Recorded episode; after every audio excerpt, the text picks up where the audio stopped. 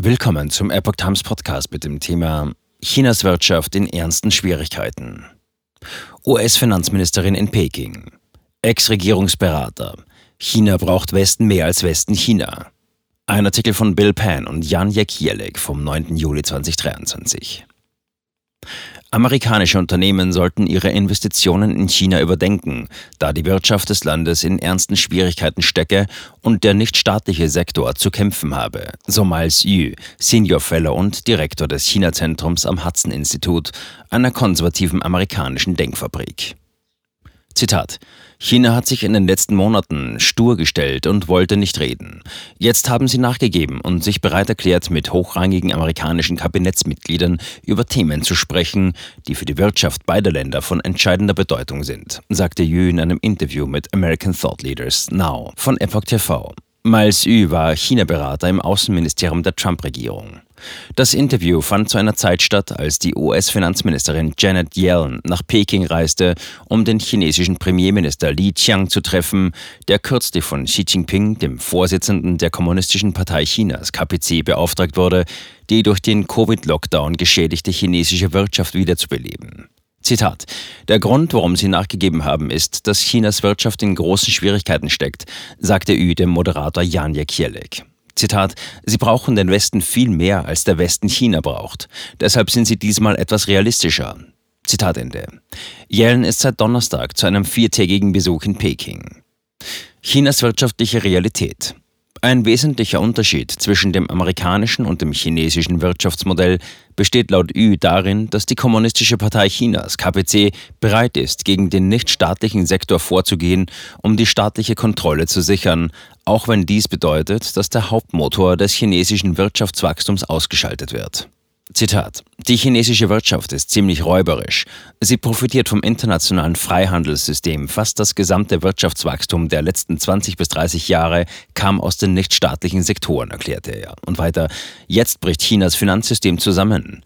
Deshalb versucht die chinesische Regierung, insbesondere die Lokalregierungen, die nichtstaatlichen Sektoren auszuquetschen und sie durch Maßnahmen wie seinerzeit die Null-Covid-Lockdowns und alle Arten von monströsen Steuersystemen aus dem Geschäft zu drängen.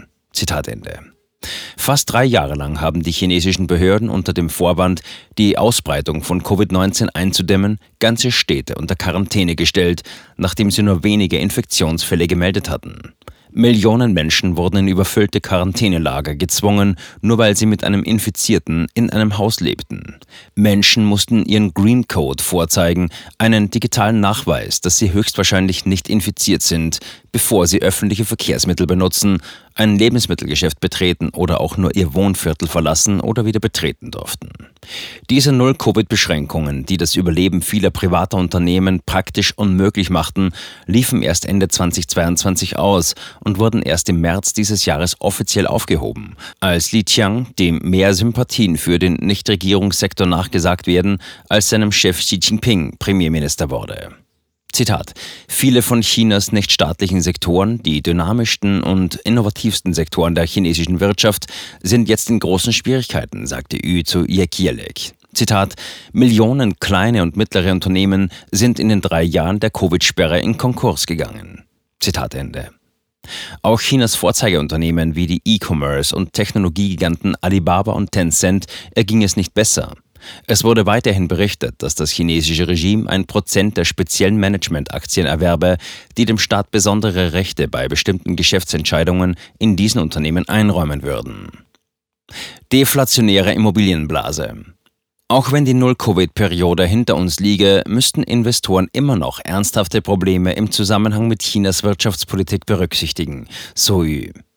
Zitat: Chinas Entwicklungsmodell besteht im Wesentlichen darin, eine enorme Menge an Krediten für einige der notleidenden Projekte zu vergeben, vor allem im Wohnungsbau, aber jetzt bricht der Wohnungsmarkt zusammen, erklärte er und merkte an, dass die schnelle Kreditaufnahme durch lokale Regierungen eine Illusion von Wohlstand schaffe. In China gehört alles Land, ob in der Stadt oder in ländlichen Gebieten, dem Staat oder landwirtschaftlichen Kollektiven. Unternehmen und Einzelpersonen kaufen kein Grundstück, sondern erwerben von der Regierung Landnutzungsrechte für einen Zeitraum von bis zu siebzig Jahren. Dieses System macht den Verkauf von Land zur Haupteinnahmequelle der lokalen Regierungen, die in den vergangenen zwanzig Jahren zu den größten Auftraggebern für chinesische Bauunternehmen geworden sind. Zitat: Ein großer Teil der kommunalen Ausgaben stammte aus der Ausbeutung der Wohnungswirtschaft, weil sie das Land kontrollierten und es immer wieder verkaufen konnten, sagt Yu im Interview und weiter. Aber jetzt, nach dem Zusammenbruch des Wohnungsmarktes, können sie das nicht mehr tun. Deshalb hat praktisch jede Provinz in China ein großes Defizit. Mit dem Zusammenbruch der Wohnungswirtschaft und der Tatsache, dass diese Kredite nicht mehr zurückgezahlt werden können, verliert der Bankensektor viel Geld und der Regierung geht das Geld auf allen Ebenen aus, weil Chinas Banken dem Staat gehören, fuhr Yu fort. Und weiter: Wenn der Bankensektor in Schwierigkeiten gerät, kommt es zu einer Kreditklemme und dann zu weiteren Unternehmensschließungen, eine Kettenreaktion. Aus diesem Grund möchte China mehr internationale Bankinstitute zur Rettung der kollabierenden Wirtschaft heranziehen, fuhr er fort. Und weiter: Ich hoffe, dass die globalen Finanzinstitutionen und Banken klug genug sind, um zu erkennen, dass China ein großes heißes Eisen ist. Zitat Ende. Entkopplung findet bereits statt. Auf die Frage nach der Entkopplung der U S-amerikanischen und der chinesischen Wirtschaft antwortete Yu, diese habe bereits begonnen, auch wenn kein Land sie offiziell als Teil seiner Strategie bezeichnet habe. Zitat: Niemand spricht von Entkopplung, aber sie findet bereits statt. In Wirklichkeit findet die Entkopplung bereits statt, sagte Yu, der als Berater des ehemaligen Außenministers Mike Pompeo miterlebt hat, wie sich Amerika und seine Verbündeten aus der Abhängigkeit von chinesischen Importen befreit haben. Zitat: Auf Unternehmensebene muss jedes große Unternehmen seine Investitionen in China daraufhin überprüfen, ob sie sicher und solide sind oder ob sie Gefahr laufen, von einem staatlich geförderten oder subventionierten chinesischen Unternehmen unterdrückt zu werden, fügte er hinzu. Yu verwies auch auf einen Bericht von Goldman Sachs vom fünften Juli, in dem die Investmentbank die Agricultural Bank of China von neutral auf Verkaufen und die Industrial and Commercial Bank of China von Kaufen auf Verkaufen herabgestuft hatte. Zitat: Fast alle großen Unternehmen, die stark in China investiert haben, überdenken ihre Investitionen in China und denken über einen Rückzug aus China nach, sagte er. Zitat: Amerikanische Unternehmen, viele große, überdenken dies gerade wegen der wirtschaftlichen Realität, wie sie von Goldman Sachs dargestellt wird, wie sie in vielen politischen Berichten über das Investitionsumfeld in China dargestellt wird. China ist kein sehr gutes Land für langfristige Investitionen. Es ist ein feindliches Umfeld für Investitionen. Deshalb muss die Kommunistische Partei Chinas ihr Verhalten ändern, wenn sie die U S A gewinnen wollen. Zitat Ende.